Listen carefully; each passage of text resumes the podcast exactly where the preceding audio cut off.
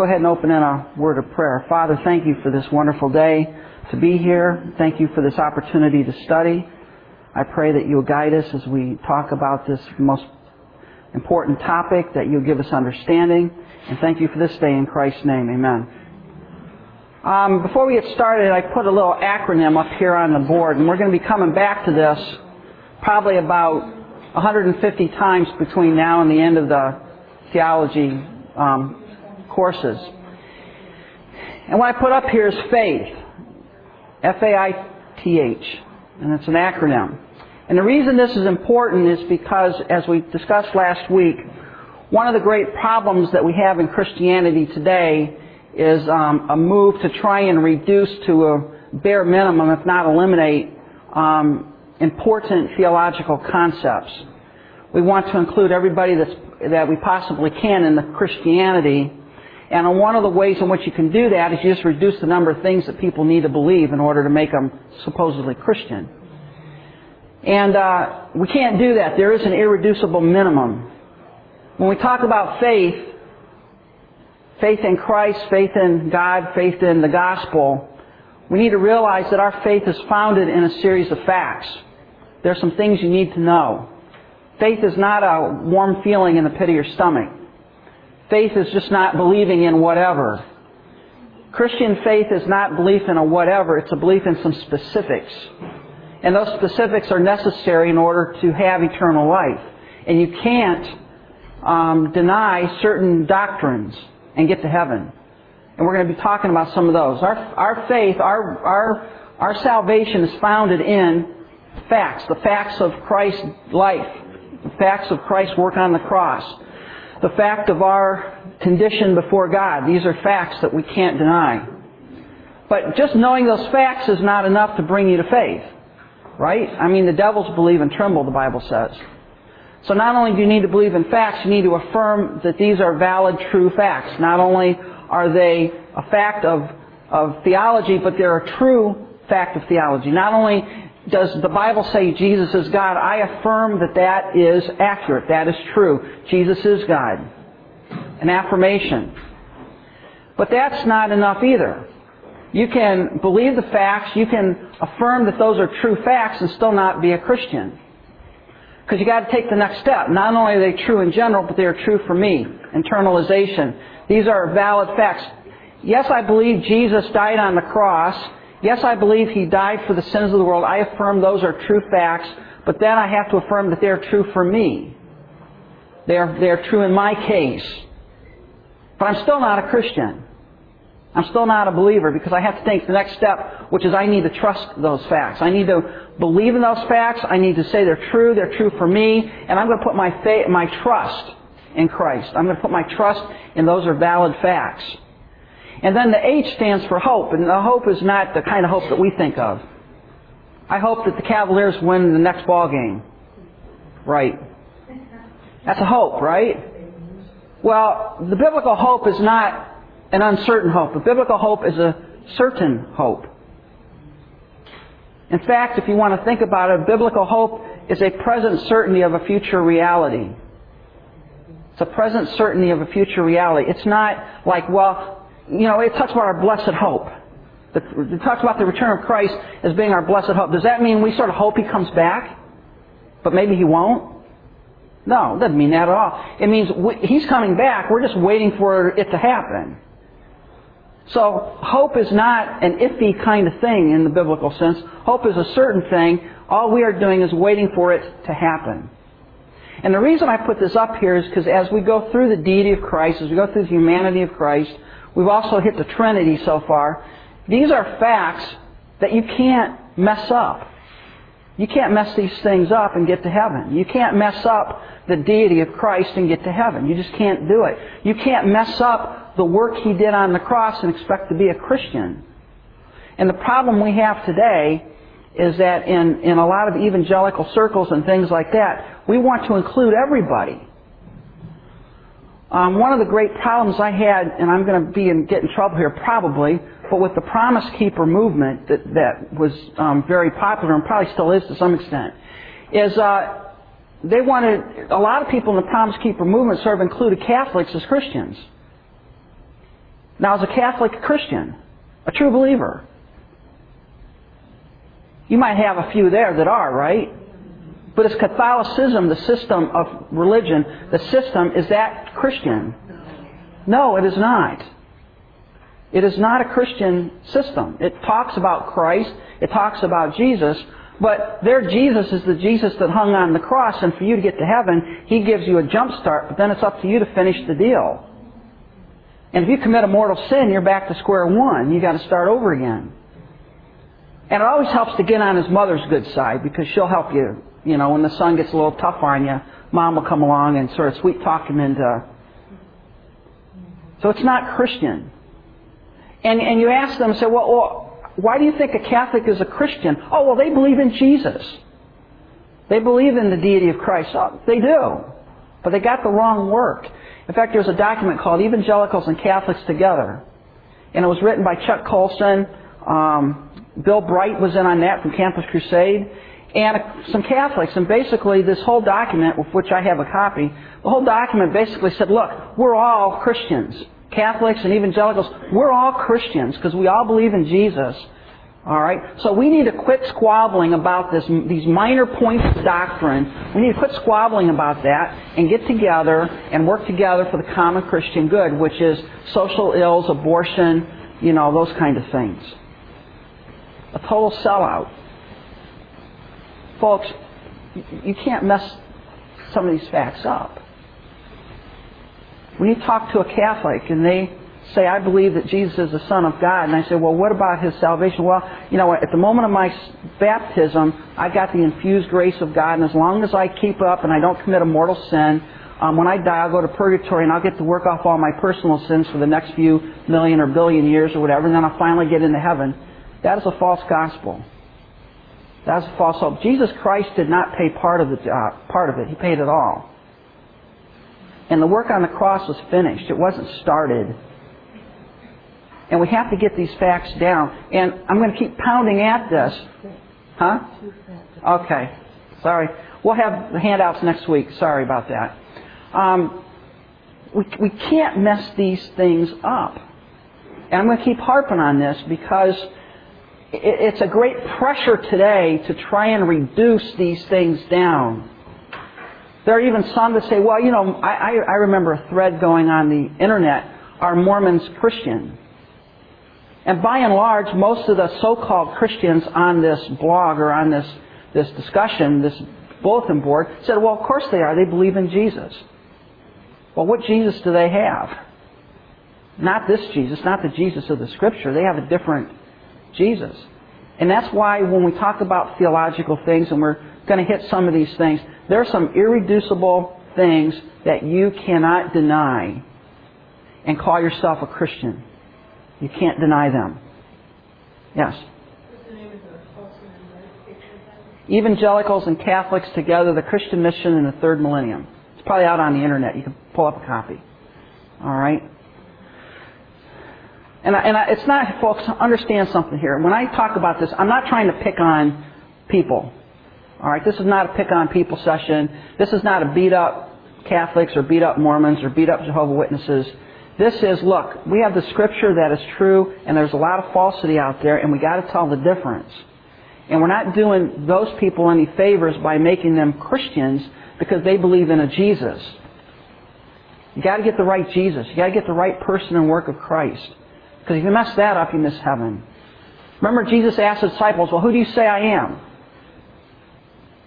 Who do you say I am? Well, you know, they said some of the folks say you're Isaiah, some say you're Jeremiah, some say you're Elijah or some other prophet. Well, who do you say I am? You are the Christ, the Son of the living God. That's the right answer. You got to get the right answer, folks. So when we talk about this, and we have some irreducibles we've already discovered. The Trinity is, you can't deny the Trinity and call yourself a Christian. You may not understand it, but you can't deny it. Because when you deny the Trinity, who do you deny the deity of? Christ. Alright? So you can't deny that. You can't deny the deity of Christ. If He is not God, we're lost. The Scriptures affirm clearly that Jesus is the Son of God and is deity and is God. We don't understand that, we accept that. And the second And the third thing here, we got to believe in his full humanity. Now this is tough, and we're going to get in. You're going to have to think for the next three weeks as we work through this. Okay, he's fully God. We've got that established. But how can he be fully God and fully man? How can he be the eternal second member of the Trinity and yet walk around this earth for 33 and so so many years, and yet die on a cross? But yet he's God. God can't die, but yet Christ died. How do how do we sort that out? We're going to talk about that. One of the things that the Scriptures clearly affirm is that Jesus Christ is human, fully human. We talk about the full humanity of Christ. He was not part human. He was not partially mankind. And why was it necessary that he be a man? Why did he have to become a man? What's it say in Hebrews?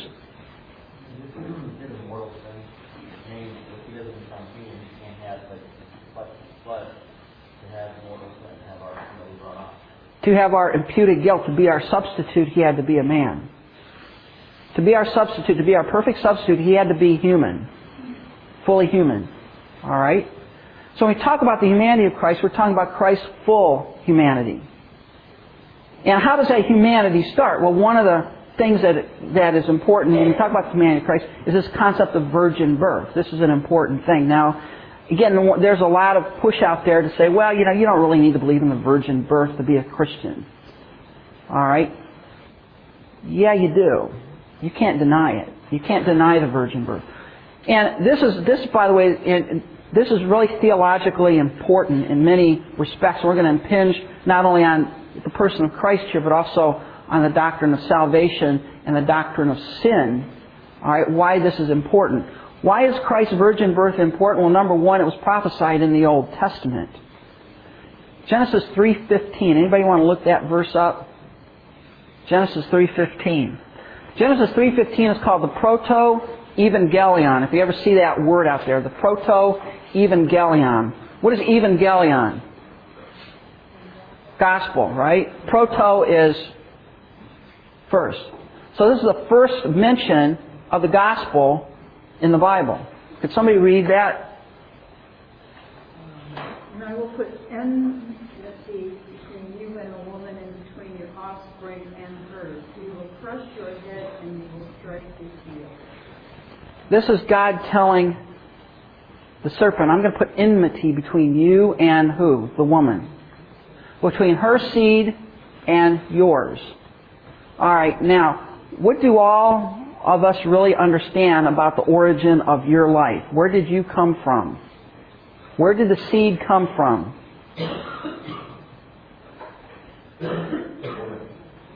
No. There's only one other option. Man, alright, yeah. All of us came from the union of a man's seed and a woman's egg, ovary. We all know that. It's biology 101. Alright, that's where we all came from. But what is this saying about this coming Messiah, this coming Redeemer, this coming one that's going to crush the head of Satan? What's going to, where's he going to come from? He's going to be of the seed of what? The woman. Not the seed of man, but the seed of the woman.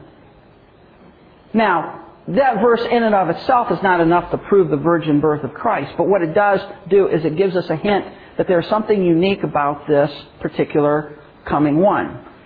And what is he going to do? He's going to crush the head of Satan. And, and the idea there is, is you taking your foot, your heel, and stomping on the head of a snake. The snake may bite your heel, it may bruise your heel, but you're going to crush the head of the serpent. And this is the first promise that God made of a coming seed, a coming Redeemer, a coming one who's going to take care of the sin problem.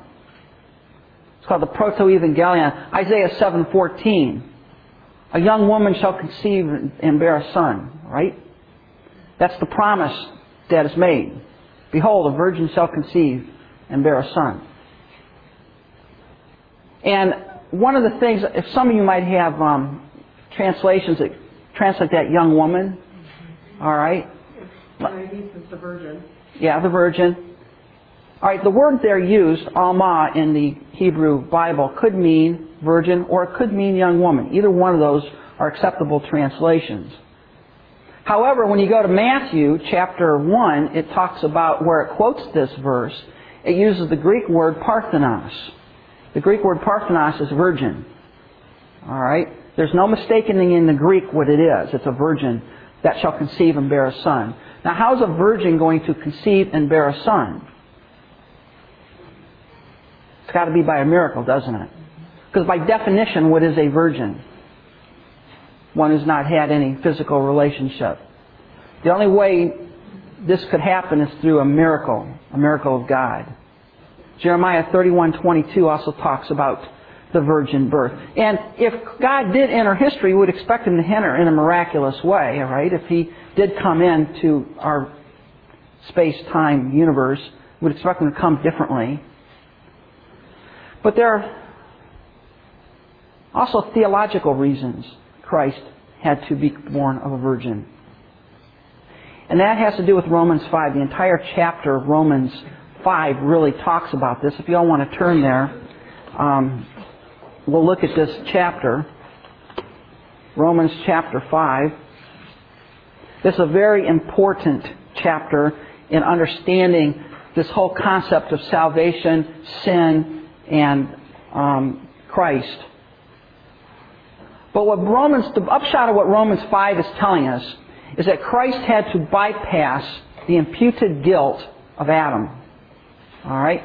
So let me, let me explain what that means and then we'll go look at the text and I'll show you where we get that. Alright? When you look at yourself, you're a sinner three separate ways. In three separate dimensions, you're a sinner. Alright? Number one, you're a sinner because you commit sins, right? We all commit sins. So that makes us a sinner. Alright? That's one aspect of our sinful nature. The second aspect of our sinful nature is that when you were born, when you were conceived, God imputed. What does impute mean? To credit. To credit to an account. Okay? It's an accounting term, actually. Paul uses an accounting term, an ancient accounting term to talk about this, the impute, impute, imputed, imputation. When you were conceived, God imputed the guilt of Adam to you as though you committed that sin in the garden. You say that's not fair. Don't go down that path. All right? Because later on in Romans 5, it says, um, because Adam's sin is imputed to you, Christ's righteousness can be imputed to you. All right? We're going to sort that out. But when you were conceived, God imputed directly the sin of Adam to you. So by virtue of your birth, you are a sinner like Adam was because you have the imputed guilt of Adam. We could call that original sin. Alright? But you're also a sinner in a third way, a third, um, third aspect, and that is you have passed to you through your parents a sinful um, predilection. We call that pollution. Alright? You don't teach children the sin. It comes naturally to them.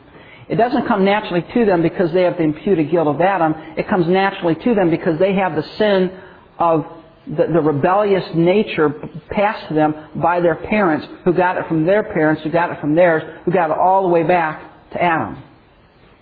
Alright? You understand those three aspects. So when you look at yourself, you're a sinner three ways. Number one, you're a sinner because God imputed the guilt of Adam to you directly. We call that federal headship. We'll get into that later. But it's, it's as though we were all there in Adam in the garden. And when Adam fell, we all fell with him. Because we would have done the same thing. You say, no, I wouldn't have. Yeah, you would have. You would have done the same thing. All of us would have fallen. We're also a sinner because we have from our parents a sinful flesh. A, a flesh that, that causes us to be sinful, to be selfish, to want our way. We get that from our parents. And we are sinners because we, because of the first two things, we commit acts of sin, which makes us even more, it really confirms the fact that we are sinners. Alright? So we're sinners three ways. Now, in order for Christ to become fully human, he had to be born, but if he had a human parent, two parents, a human father and a human mother, what would he have also had? Original sin. And he had original pollution. He had to not have those. He could not have those. That doesn't make him any less human. It doesn't make him any less a man. It's just that because he bypassed the pollution that came from Adam and the imputed guilt of Adam, because he bypassed that, he did not have a sin nature. He did not have a flesh that he had to fight. He had flesh in the sense of his, his material existence, but he did not have a sinful, fallen flesh that we all have. All right, that we need to fight. He had to bypass that.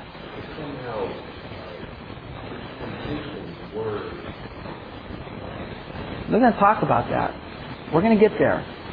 Because one of the questions, and that's a good question, because some people say, well, then what about his temptation, right? I mean, if he's not sinful, he doesn't have a sin nature, then how could he be tempted? No, it isn't. Temptation is not sin. And here's another way to understand that whole concept, all right? And we'll talk about it more when we get there, but because Christ did not have a sinful nature, what force did temptation have on him? Had a lot, right? Temptation is not an infinite force. You understand that? When we are tempted, that's not an infinite force. In other words, temptation is not the kind of thing that you have to give into. Do you have to give in to temptation? No. No, you don't, right? So therefore, it's not an infinite force. Because if it was an infinite force, you'd have to give in. Following that? Mm-hmm. It's not an infinite force. So when Christ was tempted, how much force do you think Satan threw at him? Everything he had. And he didn't fall. I use the example if you have a tornado and you have a piece of straw, you have a 2 by 4 and you have a steel beam sunk into the ground, which, which one, are they all going to feel the force of the wind? Are they all going to feel the same force? What's going to happen to the straw? It's going to blow away. What's going to happen to the 2 by 4 It'll split. What happens to the steel? Nothing. Why? Because it's not within the nature of the steel to bend. All of them receive the full force of the wind, but the steel cannot bend because it's not within its nature. Did Christ feel the full force of Satan's temptations? Absolutely. But he could not bend because he was God. It doesn't lessen the fact that he felt the temptation. It was a valid temptation, but he could not bend because of his nature, because of who he was. So, does, so when, when Hebrews says he was tempted in all points like as we are, you can believe that that's what it means. He was. Christ knows what temptation's about. He knows, he knows what we face. He knows the full force of that. And by the way, here's the other thing. Christ had Satan personally attend to him. Any of us have Satan personally attend to us? No. In fact, you know, quite honestly, folks, we need to understand this. You sin very well apart from Satan and demons. You do pretty good on your own. You don't need Satan and the demons to cause you to sin. In fact, if you look at the scripture when it talks about um, us dealing with sin, it never tells you, okay, figure out what Satan is up to and try to counter him. It doesn't say, um, find out what demon is bothering you and bind it. It always talks about your flesh. Because that's how Satan tempts you. Satan tempts you through your flesh. The world tempts you through your flesh. And you sin through your flesh. So you'll sin very well without Satan anywhere near you. You don't need Satan, you know, to say, well, every time I'm tempted, the devil's, you know, causing me to sin. No, he's not. It's you. Now, Satan might send a demon to tempt you. And in fact, there, there are examples. I mean, remember Christ told Peter that Satan wanted to have him and sift him like wheat. So yes, can Satan, can the demons tempt us? Sure they can. But every time you sin, you don't have a demon walking around with you all day long trying to get you to commit an act of sin all day long. It's your flesh that you need to fight. And in fact, in all of the scripture passages that talk about us and our sanctification, Paul again again again says, look to your flesh. It's your flesh that's causing you to fall into temptation. That's where you need to pay attention to. Don't worry about what Satan is up to because you couldn't figure it out anyways. But you can deal with your flesh. but 1 John 4, I think, is where it talks about three ways the world, the flesh, and the devil. Mm-hmm. 1 John 2.15. Okay. And talks about the lust of the flesh, the lust of the lust. let's see, it talks about the lust of the flesh, the lust of the eyes, and the pride of life. Now, what do all three of those have in common? The lust of the flesh is my flesh. The lust of the eyes is what I see that I, flesh, wants. The pride of life is what makes I, flesh, feel good. So it's all flesh. It's your flesh. All right? So how do you deal with your flesh? You kill it. We're going to talk about that in later sessions. You have to mortify the deeds of the flesh. First, or Colossians 3. Yes? Three simple ways is number one, you have original, you have original sin, which is the imputed guilt of Adam to you. You secondly have original pollution, which is your fallen propensity, your flesh. All right? Your sinful nature, if you want to think about it in those terms. And the third thing is you commit personal acts of sin. All right? And so whatever salvation God offers has to deal with all of those aspects of our sinfulness. Okay? So let's look at Romans chapter 5. Um, I'm trying to think where we want to. Let's pick up in verse 12, okay? Because we pick up in verse 1, I'll be preaching all day and we'll never get to verse 12. Therefore, just as sin came into the world through one man, and death through sin, and so death spread to all men because all sinned. Okay? What's it saying? Death entered the world through the sin of one man. You say, well, I thought Eve was the one that ate. No, Eve ate first, but when were their eyes open? When Eve ate or when Adam ate? When Adam ate, right? Because what did that do? That confirmed the rebellion that Eve started was confirmed through Adam. Adam was the responsible party. Guys, it's our fault. Sin's in the world. We ate the fruit that she gave us. All right? So don't go blaming Eve all the time. I mean, she was deceived, but we knew what we were doing. That's the point. Eve was deceived, there's no doubt about it. But we walked in with our eyes wide open. All right? And it said sin entered the world. So prior to, and think about, there's some neat implications here. If there was no sin in the world, what else would there not be in the world? Death. Well, there goes evolution, right? No evolution because it says sin entered the world through the sin of Adam. If there's no death, there's no engine of evolution to drive all of their theories. That's just an aside. I throw that in for free. But it said death spread to all men because all sinned. How did all men sin? Well, when Adam sinned, they would call that original, original sin, the imputed guilt. For sin indeed was in the world before the law was given, but sin is not counted where there is no law. Okay, now what is he saying here? Well, he's writing through Jewish context, right? So in the Jews, what is personal sin? A violation of what? The Law, okay? However, when did the law come? Moses. So you could say, well, then, you know, how, how could there be sin in the world if there's no law to violate it, right? Well, he answers that here. Yeah. Wasn't that when Moses brought the law was to show us our sin? and It's to show us. Was to to forgive us for our sins. There's no way because of the law we could ever not do everything. Therefore, we're always going to commit sin because we always get drawn to God. Yes. But it says here, sin is not counted where there's no. What does it mean? Sin. This is imputed. So these are. Indiv- is this sin in general or sin in actions? What sin is he talking about here? The acts of sin, right? You can't. I can't violate a law if there's no law to violate, right? I can't be caught for speeding if there's no speed limit. Okay, that's that's an axiomatic truth. All right. So one of the arguments that Paul's talking about here said, "Now wait a minute.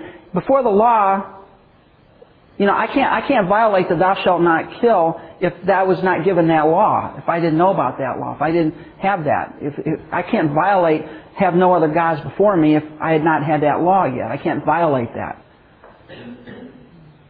I can't violate his personal act of sin. But what he, the argument, and this is what the argument Paul's making. Yet death reigned from Adam to Moses, even those whose sinning was not like the transgression of Adam, who was a type of the one who was to come. How do you know, prior to the giving of the law, that men were sinners? They all died. The wages of sin is death. All right? So whether there was law or not to specify what sin was, all men were sinners because all men died prior to the giving of the law. Does that make sense? So the argument here is that you, why do you die as a sinner? Do you die because you committed an act of sin?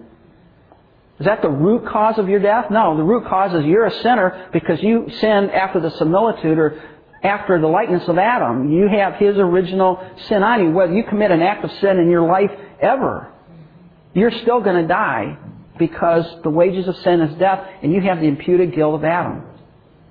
You start out as a sinner. And whether you commit an act of sin or not is irrelevant because you have the imputed guilt. We're all sinners in Adam. Now that's sort of bad news, right? Because that leaves us sort of in the spot where, hey, I'm a sinner. I, I have violated God's law. I've, I'm, I'm a sinner by nature. By virtue of my identification with the human race. In fact, if you want to think about it, Romans 5 is telling you one thing. you everyone in here is going to be identified with one of two Adams.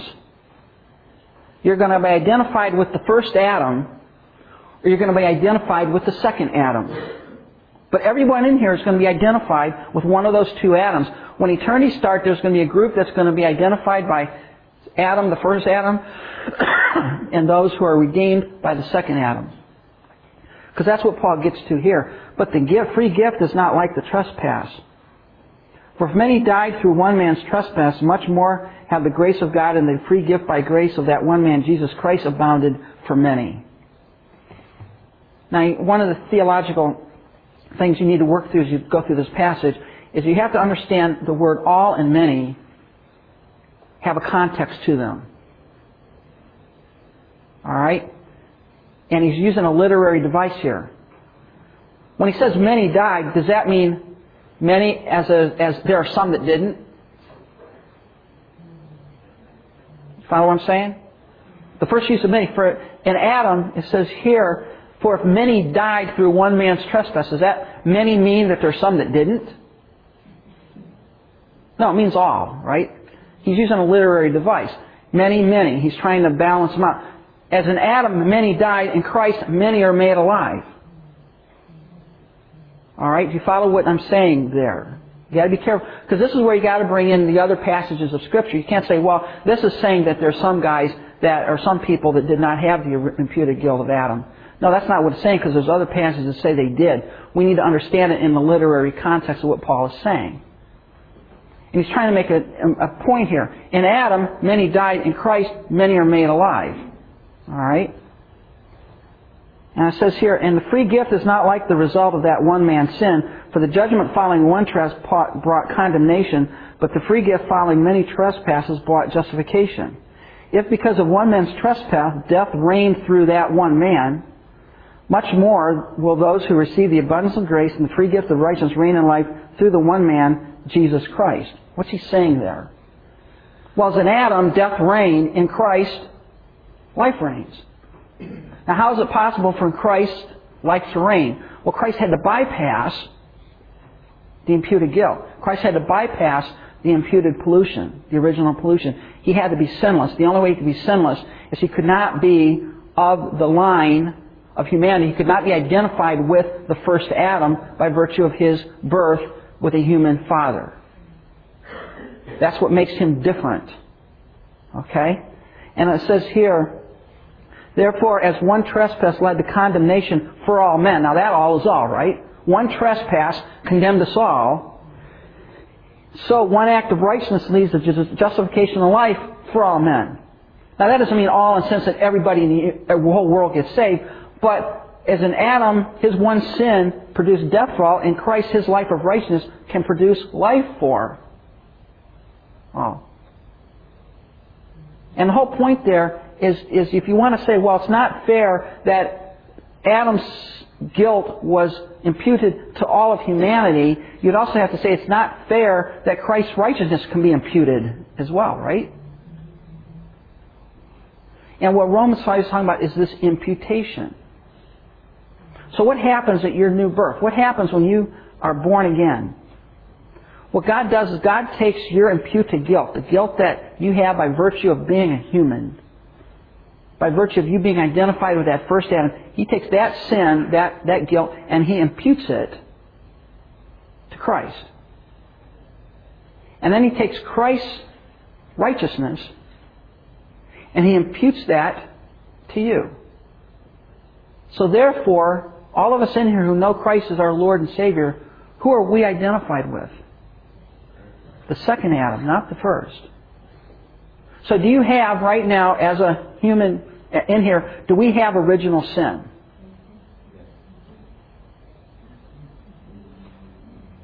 No. No. I have pollution. Do you understand the difference?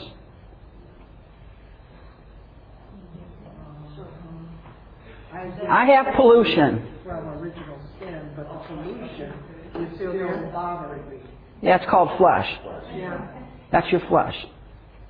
So in the act of salvation, what God does is God identifies you permanently with Christ. And by the way, the, Old, the New Testament talks about this as our old man. Mm-hmm. And it says the old man is crucified. The, the verb tense there means it's done, it's gone. Your old man is gone. You don't have an old nature if by that you mean your identification with Adam. You do have an old nature if by that you mean your original pollution. Do you understand the, the, the difference here? That's the only way you're really to understand Romans 5. When I became a believer, my, all my sin, every, every sin I would ever commit, was imputed to Christ, and His righteousness was imputed to me. But I still have my flesh. I still have my fallenness that I struggle with. And that's where Romans 6 and 7 come in. Where Paul is complaining, those things I don't want to do, I do. The things I want to do, I don't do. Why am I doing this? Because I'm identified with Adam? No, I'm no longer a slave to sin. I'm no longer that. But I still have this fallen propensity for sin called flesh that I've got to deal with. Now, it sounds like we're splitting hairs but I'm trying to make it clear so you understand this, this virgin birth because it impinges on this and understand what happens when we become a Christian. I am forever identified with Christ, irreversibly. His righteousness is imputed to me. So when God looks at Alan Schaefer right now, what does God see? The righteousness of Christ imputed to me. That's what he sees. And I can't out sin that. I can't, I can't commit any act of sin that would, that would cause that to be reversed. I mean, at the end of Romans 5, you know, it said the law came to increase the trespass, for sin abounded, grace did much more abound. Do you understand you can't out sin God? Some people say, well, you know, if I commit a sin, he might not like me. Well, that, you might have judgment because of that. You might be chastened by the Lord. But can you sin to the point that God says you're more bother than you're worth? No, because He knew what you were going to do anyways. You understand that? When you became a believer, God knew every sin you would ever commit, and He forgave you anyhow. So can you out sin Him? No. But if you're a true believer, do you want to sin? No. Because you understand the grace. So it's not that we're only judged on our uh, original sin, but um, but God sees us as pure because we are um, Identified with Christ. but the current sins have been taken care. Current The eternal penalty, the penalty for our sin has been paid for. None of us in here will ever face God for a sin that we've committed and be judged for it. That was all nailed to Christ on the cross.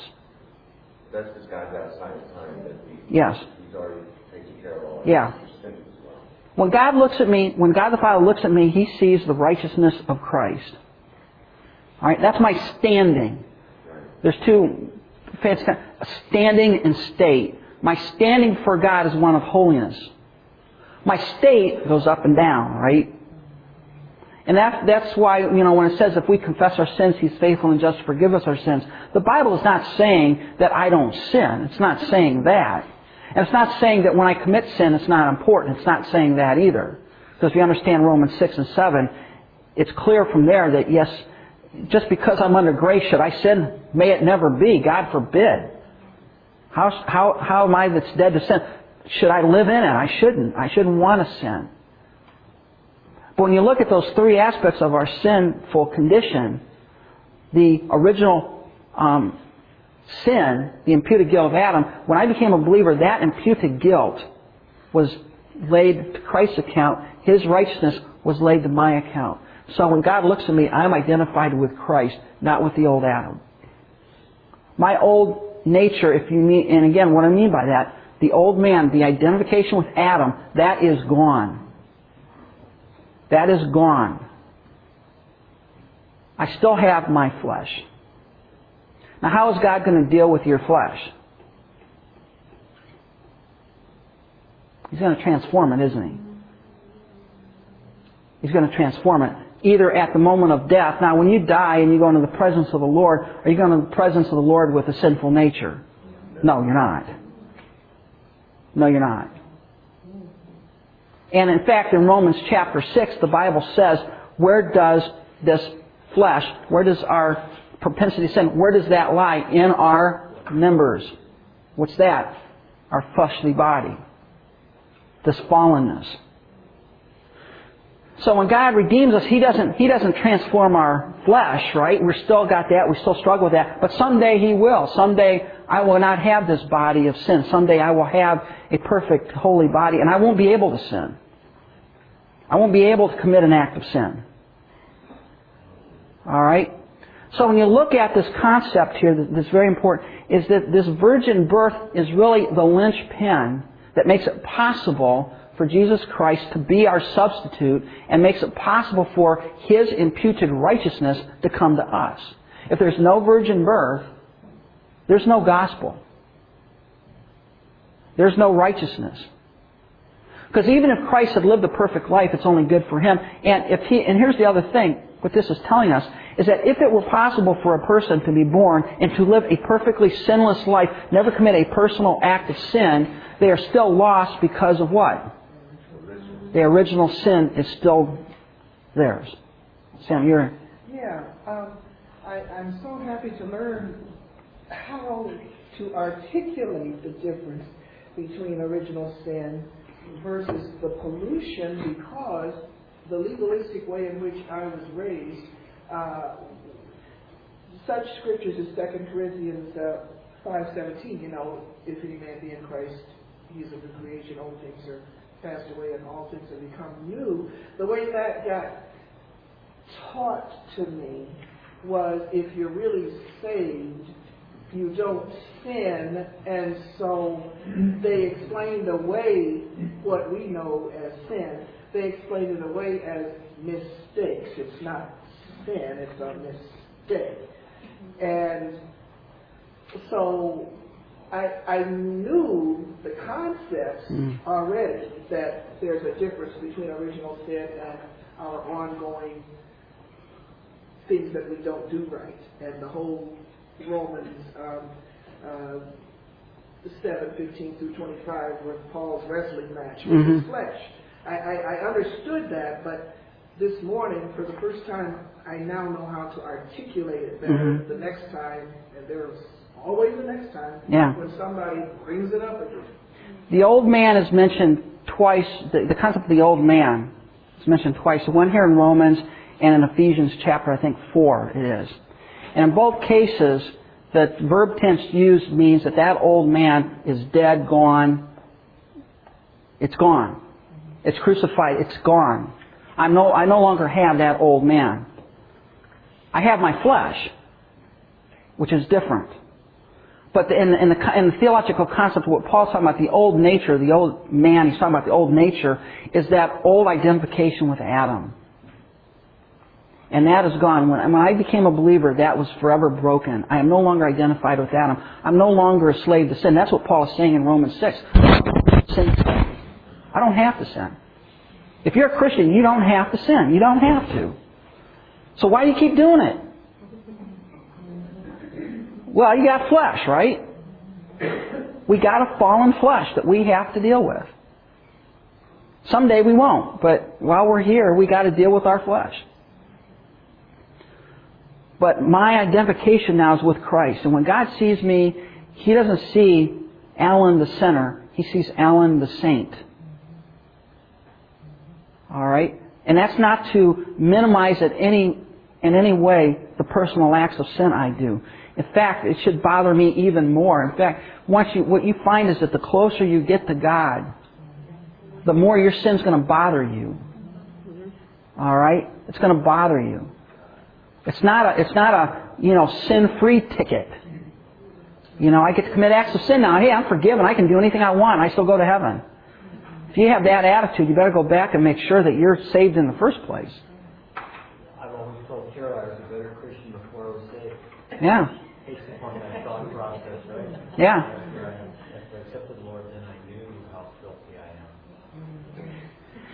So when we go back, and, and I, we took a little bit of an excursion around this to try and really show you the importance of virgin birth.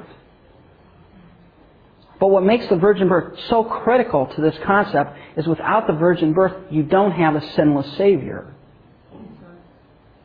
And now we're in trouble. We don't have a sinless substitute. So you can't deny the virgin birth and say, I'm going to heaven. Because there's no way to get there without the virgin birth. Christ had to be the sinless, spotless Son of God. Now that does not mean he was not human. That does not mean he was not human. And, think about it this way. Do you have to have a human father in order to be human?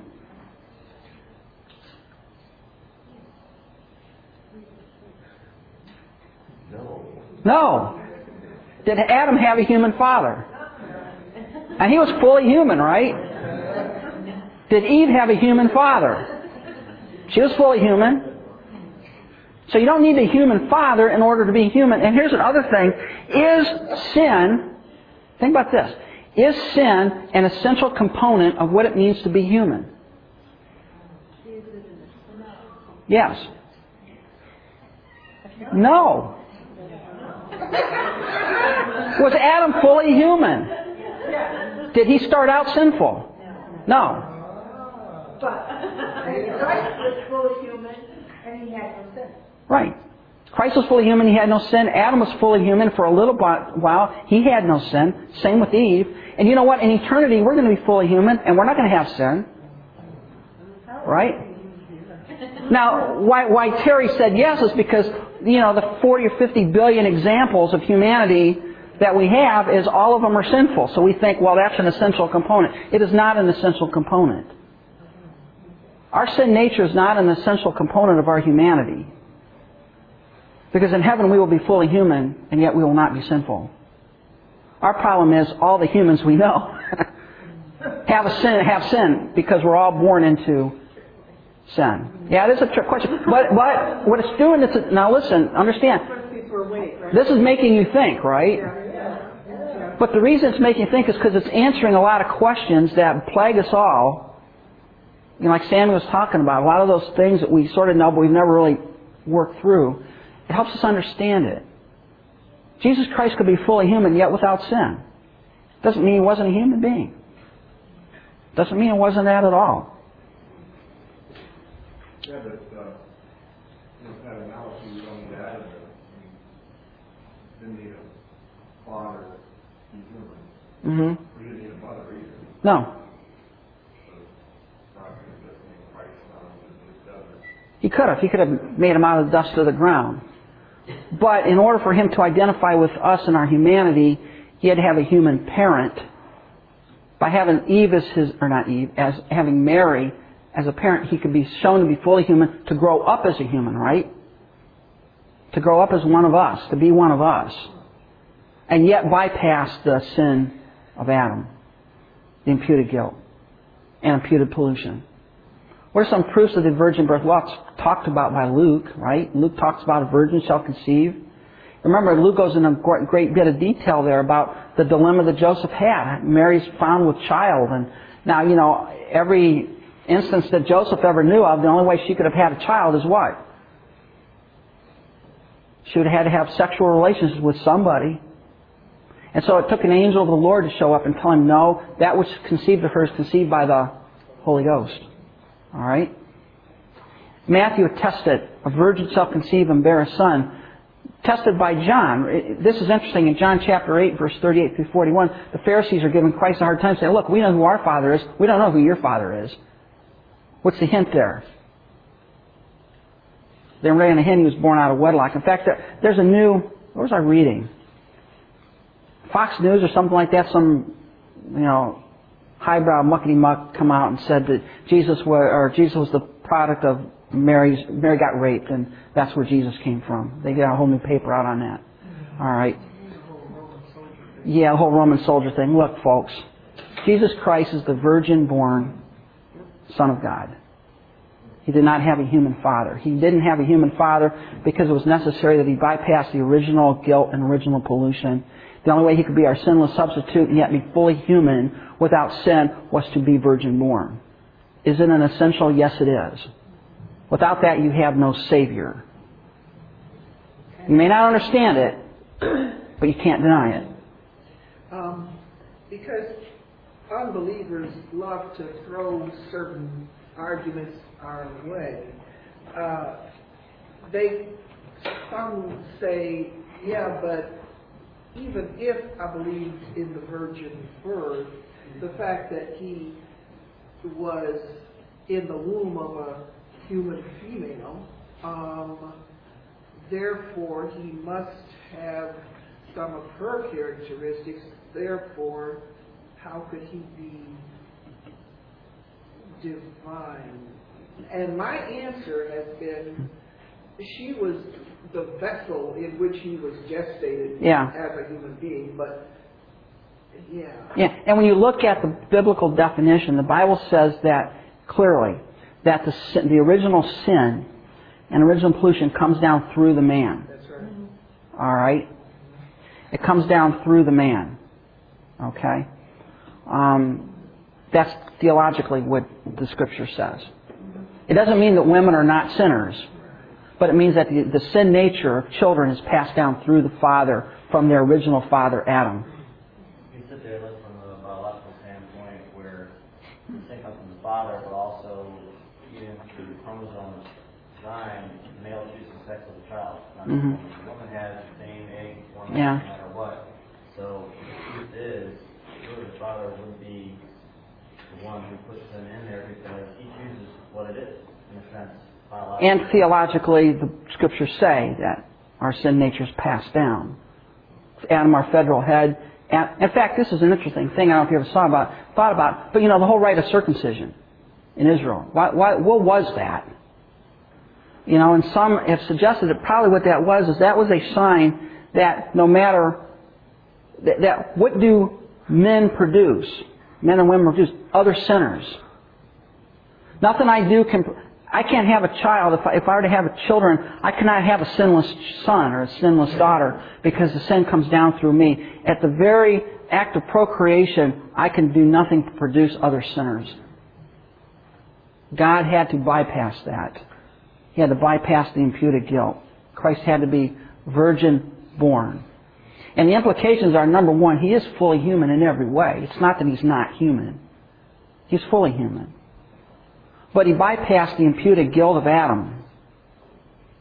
And also being virgin born and being born as a human being, he was able to understand our point of view, right? Now, can God understand our point of view? Yo, right? Yes, in the sense that intellectually God can know. All right? But the Bible says, interestingly, in Hebrews, Christ learned obedience as a son. You ever think about that? How could God learn anything? You ever? I mean, that's part of this omniscience thing, right? If God knows everything, how could He learn anything? There's nothing to learn. Well, Hebrews is not saying that Christ learned something He did not know about, but He experienced it. Do you understand the difference? It's not that God did not know, but God did not experience. Christ experienced life as one of us.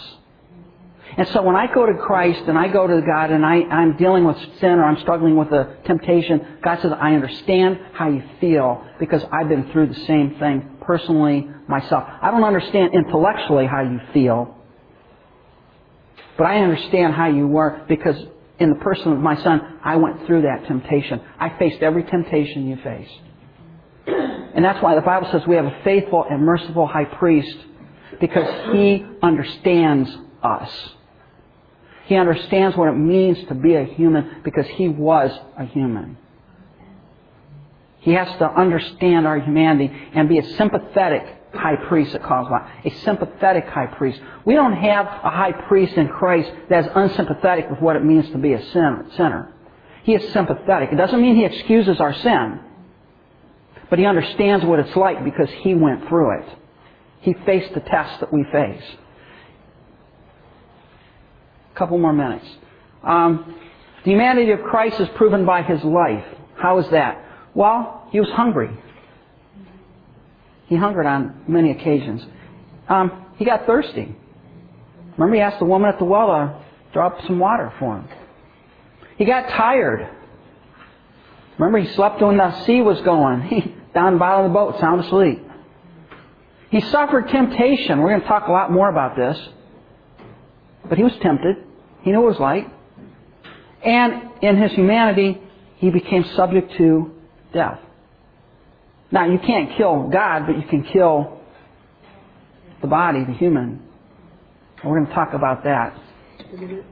Um, we're going to pick up the hypostatic union next week. This is a good thing. Um, a good stopping point. So, so, you know, the bottom line here, folks, is that when you talk about virgin birth, this is not an oh by the way thing in our Christian faith. Okay? It is an essential component of what it means for Christ to be our sinless substitute. The only way he could be our sinless substitute is he had to bypass the imputed guilt, imputed pollution. And the only way he could do that is to be born of a virgin. It's an essential of the faith. All right? Any questions or comments before we close? The last, on the last slide, he became subject to what? Death. Yes. He also showed human emotion with an interesting who died.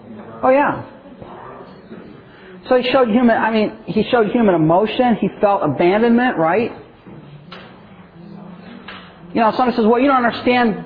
You know, God, you don't understand. All my friends abandoned me. God says, "Oh, I understand that. I, let's think about the cross. Who abandoned Christ at the cross? All of them did, right? He understands abandonment. He understands all that. All right, well, let's close in prayer and we'll pick up next week. Father, thank you for this time of study, and I pray that um, you would help us to ponder what we went over today, to understand it. We thank you for this opportunity, and thank you for your Son who became one of us, that someday we could be with you. In Christ's name, amen.